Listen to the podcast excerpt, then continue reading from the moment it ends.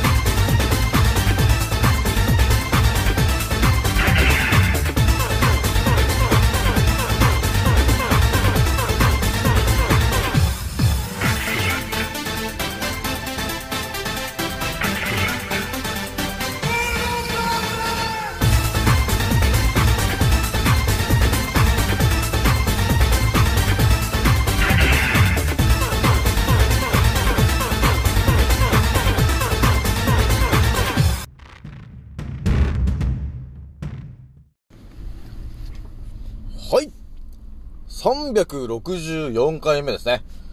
賢者の戦闘プログラム第260弾。始めさせていただきます。創造戦オメガ号、宇宙一の名記録マスター、青木丸でございます。今から話すことは、私の個人的見解と、おとぎ話なので、決して信じないでくださいね。はい。ではですね、今回ね、いつも通りね、インスタの告知でお伝えしたんですが、まずね、えー一発目にお伝えするのがですね、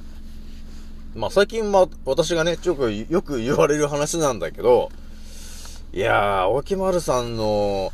えー言う、言った通りに世の中は動いてるね、という話をね、えーよく言われる説と、えーいうのと、二つ目にね、えっ、ー、とね、ゴリラというものがいると思うんだけど、野生動物でいますね、ゴリラと。で、ゴリラってのはなんであんなに、えー、巨大で、筋肉ムキムキなんですかと、えーいうところのお話をね、えー、しようと思いますと。で、最後ね、気軽に DM くださいねのお話をしようと思います。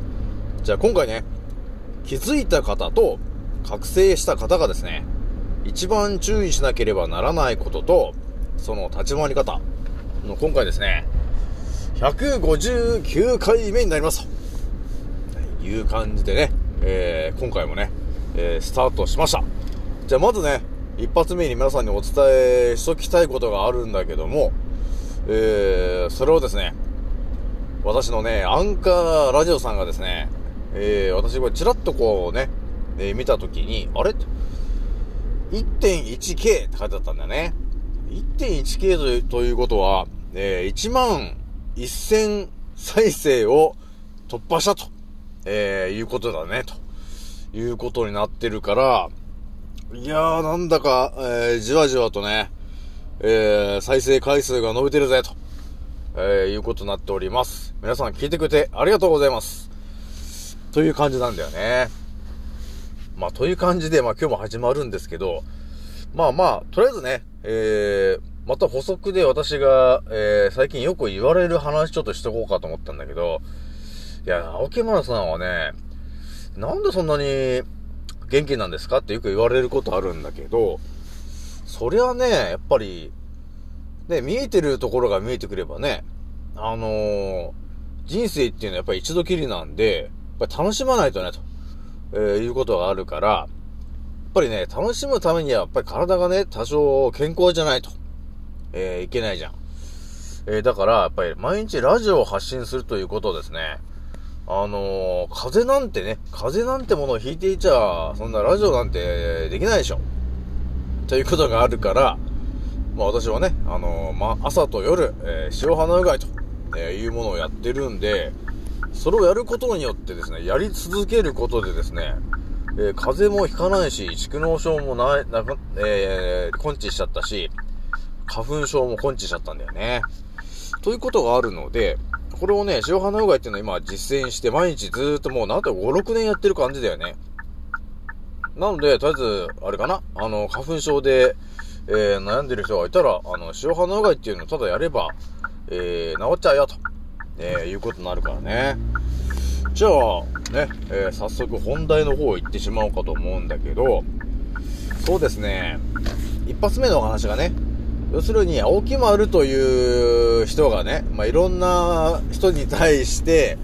まあ、アドバイスをしてるわけなんですよ。要するにね。で私もね、あのー、自分の職場とかで、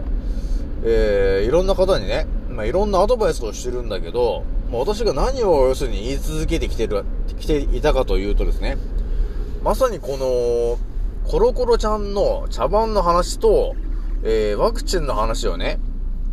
いや結構ストレートにね、あのー、会社の人に言ってて、言ってきてたわけですよ。えー、だから、えー、コロナというものがね、えー、始まっているんだけど、え皆さんね、と、コロナというものが一体何か分かってんのかと。知ってるんですか？コロナというものが一体何であるのかと。いや、コロナというものはねって、まずそれを聞いて、聞いてもね、大体みんなあの、いや、コロナっていうのは、なんか、危ないね、新型のウイルスなんでしょと。やっぱりね、重症化すると、やっぱり、えー、死んじゃうかもしれないと。そういう危ないウイルスなんだと。えー、いうぐらいの、あの、メディアさんが言ってることをただ、えー、言ってきてるだけなんだよね、と。私にね。あの、私が聞いた、聞いた時にね。なので、で、なぜかやっぱり、ワクチンというものをね、えー、もう打つのよ、と。もう打つしかないのよと。そうしないと重症化になっちゃう。もうそれを防ぐためには、えー、ワクチンしかないのよ。ということをね、皆さんがね、よく言ってたんだけど、私があの一貫して、えー、もう完全にもうブレることなく言ってるのがですね、えー、コロナと呼ばれてるものは昔からあるただの風邪ですよと。だから、とりあえずあの、恐れる必要はないぞ。ということを言ってて、でね、ワクチンを打った方がいいか悩んでいると、いう人がいたらですね、いやいやと。まあ、そもそもコロナというものが昔からあるただの風邪だから、あの、それに対して、えー、ワクチンというものを打ってもですね、と。別に何も効果ないよと。えー、むしろね、その、ワクチンに入ってるその成分表を見たときに、すべてが劇薬しか入ってないですよと。だからそれを打ったら、あの、副作用で、えー、ね、熱が出たりね、えー、要するに、どっかしらが麻痺しちゃったりとか、そういう副作用が、えー、起きてしまって、下手したら、打ったその日に死んじゃうよと。えー、だから打つんじゃねえよということをね、あの、皆さんに言い続けてきたわけですね。まあだからこれを、まあそもそもね、えー、この話をできるのも、まあ、覚醒の度合いが高くないと、そもそも気づかないからね。この今、地球で起きてることが気づかないから、まあ、皆さんに対してね、えー、こうだ。コロナは茶番だ。マスクはするな。ね、えー、ワクチンはただの劇薬だ。っていうことも言えないとは思うんだけど、まあ、もうね、やっぱもう5、6年前にも完全に覚醒しちゃってるからね、もう、なんていうのかな、もうブレるも何もないと。もうイギリスがやらかしてるのが丸見えなんだよと、えいう感じで、え皆さんに言ってきたわけですよね。やっぱりそうするとね、あのー、えー、私の話を聞いてた皆さんからね、いろいろと、えー、アクションが来るわけだね。それはどういうアクションかというとですね、やはりね、と、えー、その枠のチンというものをね、えー、打ってみたけど、もう打った方が、あのー、その打った副作用の方がね、もう体にとってものすごい、あの、苦しかったよと。もう死にかけましたと。えー、いう人が続出してるわけですよ。なので、あの、初めからね、青木丸さんが言ってた通り、あの、コロナはただの風邪で、ワクチンなんて打たない方が良かったよ、と、え、いう人が溢れてて、それを私に言ってくるわけなんですよ。なので、皆さんが言ってくるのが、やっぱり青木丸さんが言った通りに、この世の中が動いてるね、ということを言ってくるわけなんですよね、ということになってんですよ。だから皆さん。だからね、私もね、あのー、なんていうのかな、預言者とかね、あのー、そういう人じゃないんだけど、ただこの、今の地球で、地球で起きていることが、誰が支配してて、今までそいつらが歴史上何をやってきた奴らで、今何をやらこそ、やらかそうとしているのかと、えー、いう情報が頭に入っているから、ただそれを皆さんにお伝えしてるだけなんですよね、と。で、だから今までそのイギリスという奴らが、えー、いろんなね、えー、いろんな方法で、その一般人の我々に対して、いろんな嘘の情報をね、あの、すり込んできたり、本当は教えないといけないことを教えずに、嘘ばっかり教えてきたわけなんですよ。というのも全て私はもう5、6年前に覚醒して、世界中の情報を調べちゃってるから、もう、奴らが何をやってるかは分かってるわけなんですよね。なので、あの、だから要するに、ね、2012年のイギリスのロンドンのオリンピックの時に、奴らがオープニングでやってたじゃないかと。コロナのね、あの、ベッドがいっぱいあったり、ウイルスがいっぱいあったりっていう、そういう演出をしてたでしょと。だからもう2012年には、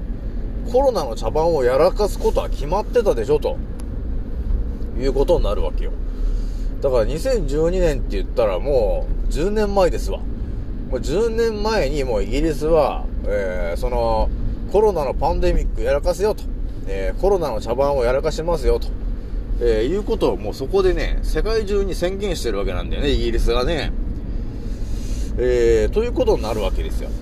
なので、多分ね、その枠の賃と呼ばれてるものも、えー、私の想像ではですね、2000年、2000年ぐらいからね、もう2010年ぐらいまでの間にも、出来上がってて、で、あとはいろんな動物とかでね、多分実験してたと思うんだよね。だからそういうことに世の中、えー、裏ではそういうことがやらかされてるわけですよ。でも普通の人たちはそんなこと気づかずに、えー、当たり前で常識なお花畑を生きていると、えー、いう感じになってるわけ。なので、そこに気づけない人はですね、えー、自ら、えー、劇薬をただ体の中に入れて、えー、バタバタ死んでってるよと、えー、いうのが今、えー、本当目の前で起きてることになるんですよね。だから私がいくらね、えー、ワクチンはただの劇薬ですよと、えー、言ってもね、あのー、頭が、の思考がやっぱり硬い人、もう要するに刷り込みが強い人はですね、え、そこからもう抜け出すことができないから、え本当にね、あの、枠の賃をね、1回、2回、3回ってもね、あの打っちゃうわけ。打っちゃうことになっちゃうんですよね。だからね、あの、また、私が言ってもやっぱりね、その、洗脳ってやつですかね。洗脳っていうやつの、あの、えー、強さがね、刷り込みの強さがすごいんだよね。えー、なのでね、あの覚醒させられない人が、ちょっとね、私の力不足で、えー、ダメージを受けちゃってると。いう感じになってんですよね。この世の中がね。まあね、私もなんだかんだインスタ2600名ぐらいのフォロワーさんになってきてるけど、まあまだまだね、えー、増やしていきたいなというのはあるんだけど、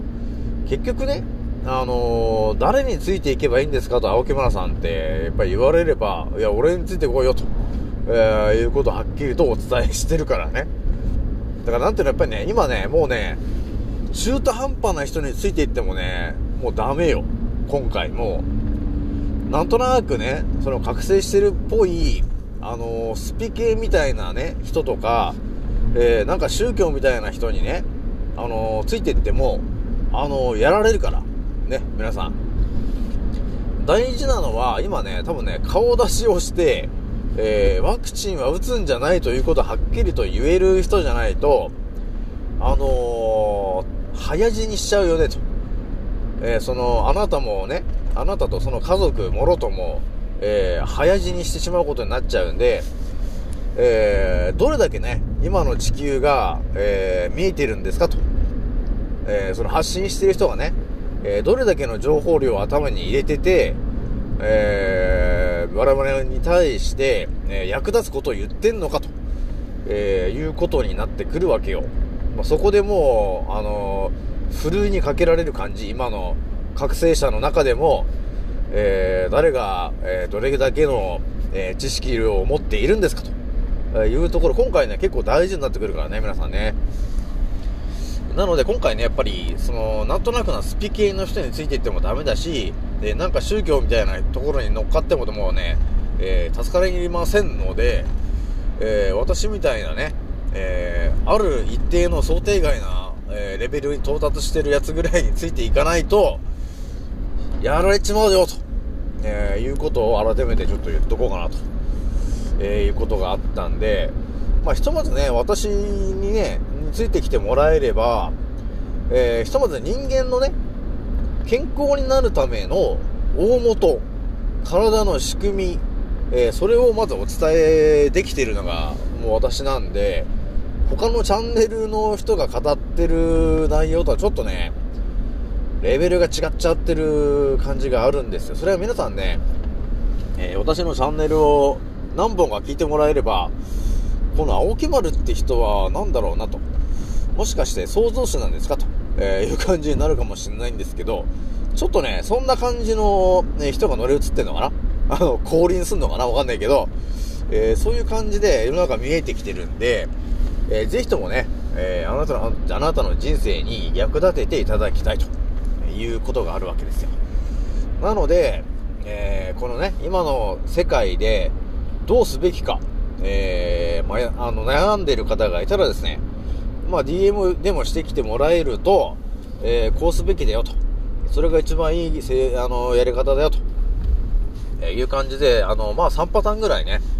えー、未来についてアドバイスできるかなというところがあるんで、気軽に DM してきてもらってもいいよと、えいう感じがあります。じゃあ二つ目ね。ちょっとまた、えー、二つ目の圧倒的な話になりそうなんだけど、えー、皆さんね、野生動物のゴリラっていうものがいるんだけどね、えー、なぜあのゴリラがあんなバカでかくてね、あのなんであんなに巨大で、筋肉ムキムキなんですか？と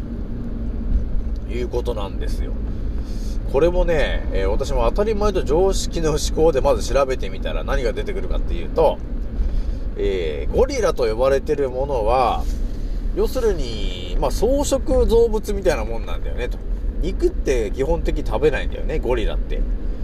だから、あのー、果実とか、えー、あとは草とか、あとなんかそういうものを食べているわけよ。だからそういうものだけを食べてて、あの筋肉もりもりのボディと、で、あのね、え巨大なボディですわ。えー、ということになってるわけなんですよ。で、別に、あの、ゴリラね、あの、我々人間みたいに、どっかジムに行って、あのー、筋トレマシーンとかで筋トレしてないじゃん。筋トレしてないのに、なんであんなに筋肉ムキムキなんですかって、いうことになるでしょ？私もね、見たことないんだよね。ジャングルで、ゴリラがね、筋トレしてるっていうことはね、そんな情報はなかったんですよね。ないんだけど、なぜかき、あの、ゴリラは、あんな筋肉ムキムキだったんだよね。で、筋トレもしてないし、一体何なんのかなと、えー、いうところがあって、その情報はよく書いてないんだけどね。まあ、一つ分かったのはですね、ゴリラ、ゴリラと呼ばれてるものは、肉を食べてないんだよね、と。だからお肉からタンパク質を取ってるわけじゃなくて、草とか、果実とか葉っぱとかそういうものを食べることによって、で、それがね、腸まで行って、その腸にいるね、あの、どうやらその腸内細菌と、え、呼ばれてる者たちが、要するに、その草とかからね、えー、タンパク質に分解してるんだと。ということがね、書いてあったんですよ。だからね、あ、そうなのと。ゴリラというのはね、ものすごいあの、巨大で筋肉ムキムキなんだけど、で、そのからくりは、筋トレをしないでも、えただ草を食ってるだけで、えー、腸内細菌がタンパク質に、えー、要するに作ってくれるわけだよ、と。あの、食べたも、食べたものをね。え、なので、あれだけゴリラさんは筋肉ムキムキになっているよと。で、なんか、ゴリラの中でもね、あの、巨大なやつがいると思うんですよ。シルバーバックとかなんかすごい名前のね、あの、白毛のなんかいると思うんだけど、あの、一番巨大な、ね、え、ゴリラ界のボスダルみたいなやついると思うんだけど、別にあの、肉食ってるわけじゃないんだよね、そいつもね。え、だけど、あんだけ筋肉ムキムキで巨大化しているということになるわけ。じゃあね、私がお伝えするとしたらですね、なぜゴリラはあんな巨大で筋肉ムキムキなんですかと呼ばれれば、いろんなからくりが混ざってるんだけど、えー、まずお伝えするとしたら、まあ、我々人間で言うとね、えー、7つのチャクラのエネルギーで我々人間は生きているよ。なんだけど、まあもちろんそれはゴリラにも共通する話だからね。地球に生きてるからね。だからゴリラも7つのチャクラで生きてるよと。いうところはね、これ基本変わらないんですよ。あの地球に住んでる生き物であれば全てこの流れは変わらないんで、じゃああと何が違うんですかと言ったらね、要するにゴリラが食べてるものが草とか果実、その辺をメインで食べてるよと。で、それによって筋肉ムキムキになってるよと、えー、いうことはどういうことかというと、やっぱりですね、えー、草とかと、えー、果実、それを食べることによって、やっぱり腸内細菌の多分ね、量が多いんだと思うんだよね。えー、量が多いのと、多分、結構ね、六角形の、えー、からくりが結構あるんだと思うんですよね、ゴリラはね。我々人間よりもね。えー、なので、腸内細菌がとても活発に動いてるから、えー、たくさんタンパク質に変えられることができるよと。え、なので、筋肉がたくさんついてるよということが、まずあって、え、あとはね、私が最近思っているのが、地球に住んでる者たちの、あの形とか、え筋肉の、要するに量なんだけど、なんていうんだかね、すべては、えー、まあ私の、まあ想像ですけどね。すべては、あのー、その動物を作った創造主と呼ばれてるやつがですね、えー、例えば、えー、ゴリラだったら、えー、もともとゴリラというものは、え、これぐらいの、え、筋肉量で、え、これぐらいの骨格の、え、巨大なものになると。え、いう、まず、ルールが、ルールと設定がされてると思うんだよね。そもそもね。えー、なので、えー、筋トレをしなくても、ゴリラというものは、その環境ですね。ゴリラが今、あのえー、生き延びようとしてるその環境があると思うんだけど、そこをうまく、えー、寿命をね、全うするだけの、えー、行動するためには、ある程度ね、ゴリラというものがある程度の大きさがあって、筋肉量がこれぐらいっていうもう黄金比のね、えー、計算式で多分ね、え、計算されたものがベースにあるわけよ。なので、ゴリラは筋トレをしなくても、もうそのベースっていうその設定値があるんで、えー、ただそれ、それになってるだけなんだよね、と。だから、そういうことになるわけですよ。だからゴリラはその設定が、もうある程度、えー、設定値が決まってるんで、それが、あのー、今の姿が、要するにその設定の姿が今の姿なわけよ。じゃあ人間はどうなんですかって言ったら、人間ももちろんゴリラと同じように、えー、要するに人間が、人間が大人になったらこうですよと、えー、いうところの、要するに地球のルールと設定がされてるし、で、あとは計算式で、黄金比のね、えー、ところの計算式で、あとは、だから人間のね、大人にな大人になった時のその、要するにあれだな、あれかな ?DNA で、えー、この人とこの人でこうなったら、要するに黄金比的に、この身長ぐらいで、えー、筋肉量がこれぐらいなんだよね、という多分設定がされてるから、我々はですね、筋トレをしなくても、ある程度筋肉がつく、ついてるよね、と、えー、いうことになってると思うんですよね。えー、だから、すべては、要するに地球のルールと黄金比の設定値になるわけですよ。えー、だから、えー、我々はですね、多分ね、筋トレをしないと、あの、別に筋肉増えないじゃないですか。増えないんだけど、だから、そもそもで言ったら、えー、我々人間はですね、そこまで筋肉を必要としていない一族なんですよね、と。なんだけど、えー、ただ筋トレが好きな人は自らね、あのー、筋、筋トレすると思うんだけど、だから要するには、えー、この地球と呼ばれてる範囲にいる者たちすべては、えー、もともと、その、生き物が生まれた時に、地球の、要するにルールと、えー、黄金比の設定値で、えー、その姿と形と筋肉量、そこが全て決められてるんですよ、と、えー、いうことになってるんですよ。え、だから、え、で決めるときには多分、その、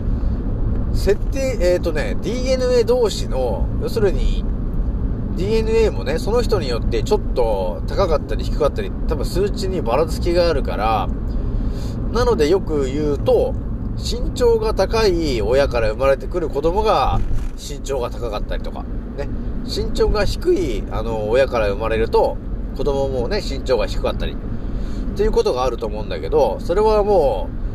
う、ね、あの、DNA に刻まれている、その数値と、黄金比率のデータで、設定がされていると、いうことになってるんだよね、と。なので、ゴリラがなぜ、あんな巨大でムキムキなんですかというところの答えとしては、えー、そのゴリラというものを作った時に、えー、骨格と、えー、筋肉量の、えについてね、そこの設定値を黄金比でも決めちゃってたから、えだからみんな同じように、え筋肉ムキムキの、え巨大化してる感じになってるんだよね、と。いうことになってたわけなんだよね。だからそれがやっぱり答えになってくるから、まあ我々がね、あのー、知らされてない話なんだけど、やっぱりですね、この地球に住んでる者たちっていうのが、すべて、あのー、想像された時点で、えー、骨格の大きさと筋肉量というものの、もうある意味、あの、基準値、えみたいなものが、もうすでに決められているんですよ、と。あとは、その DNA の数値によって、えー、ね、あの、身長が高かったり、え筋肉量が多かったり。だそういう感じで、今の地球に住んでいる者たちは成り立っているよ、と、えー、いうことだったんだよね。だこれもね、こういうことだったんだよねって言ってるけど、まあ、普通の人では到達しちゃいけない話なんですよね。そうなんですよ。あのね、本当私が今喋ってた話っていうのは、えー、普通の人が、到達しちゃいけない話してるから、えー、なのでちょっとね、私もイギリスにちょっと命奪われそうになってんのかなと。うじ、狙われてんのかなというところはあるんですけども、まあ、そう簡単にはね、えー、あのね、え倒せないかなという感じはあるんで、もうとりあえずおとぎ話ですからねって言ってるからね、最初にね。えー、なので、あの、おとぎ話なので、決して信じないでくださいね、ということになってるわけなんですよ。まあ、というわけでね、あの、やっぱりね、地球に住んでるものたちはですね、やっぱ基本的には地球のルールと、その黄金比率の設定値で出来上がってるから、やっぱりだって、ゾウさんとか言ってて、ほとんど同じじゃない。で、キリンさんって言ってもほとんど同じでしょ基本的には同じだし、大体同じような大きさじゃないですか。だからワンちゃんって言っても大体同じじゃん。猫ちゃんって言っても同じじゃん。だから、その大元のベースの、あのー、数値は決まってると思うんだよね。ただそれだけなんですよね、ということになるんで、だからゴリラというものがなぜあんな巨大で、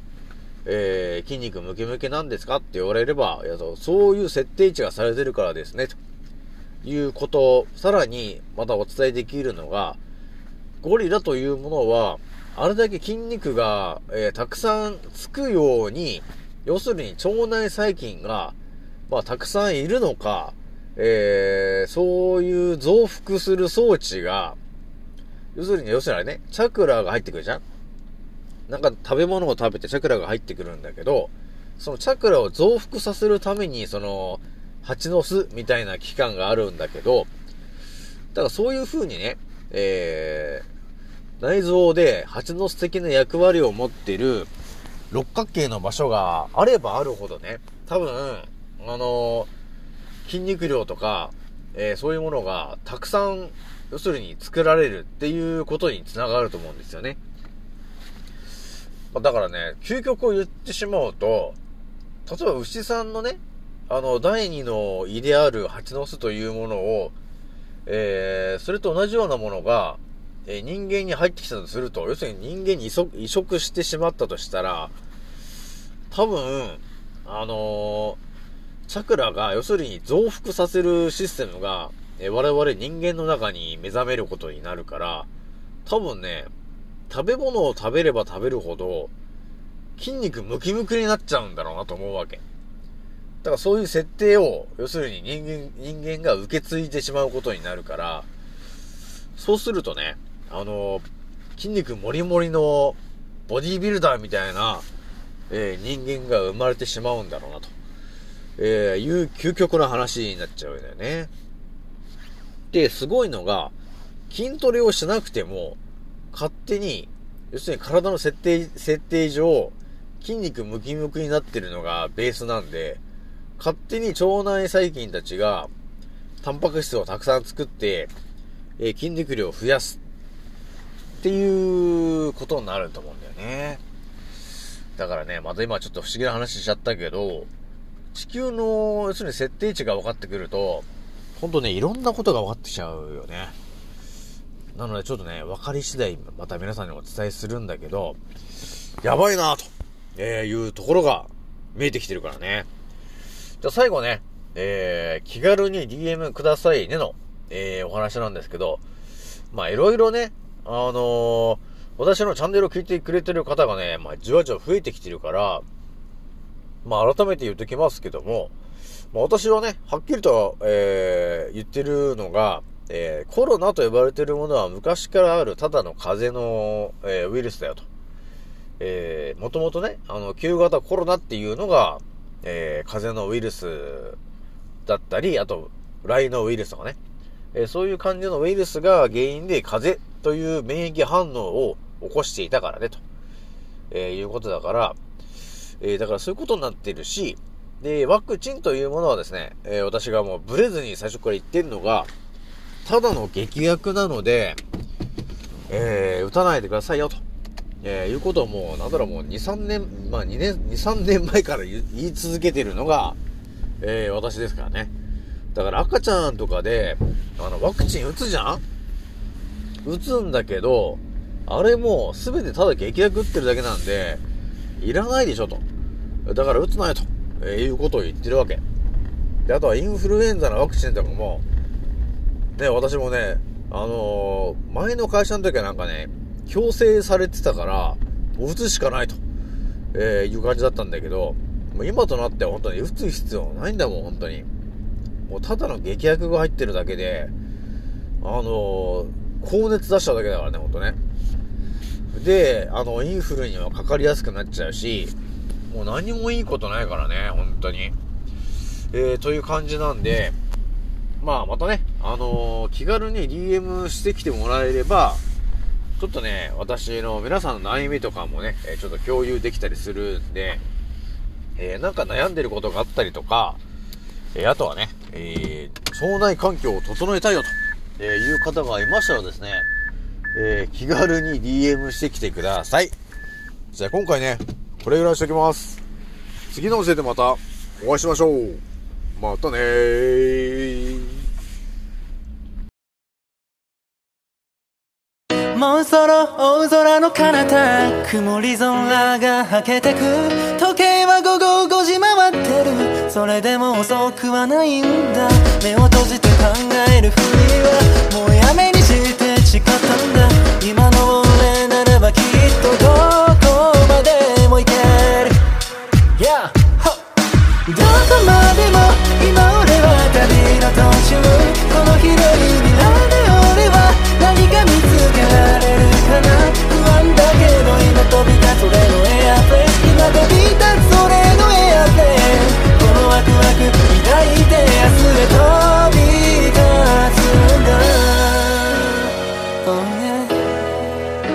いざ着陸させる俺はまるでパイロット。Yeah.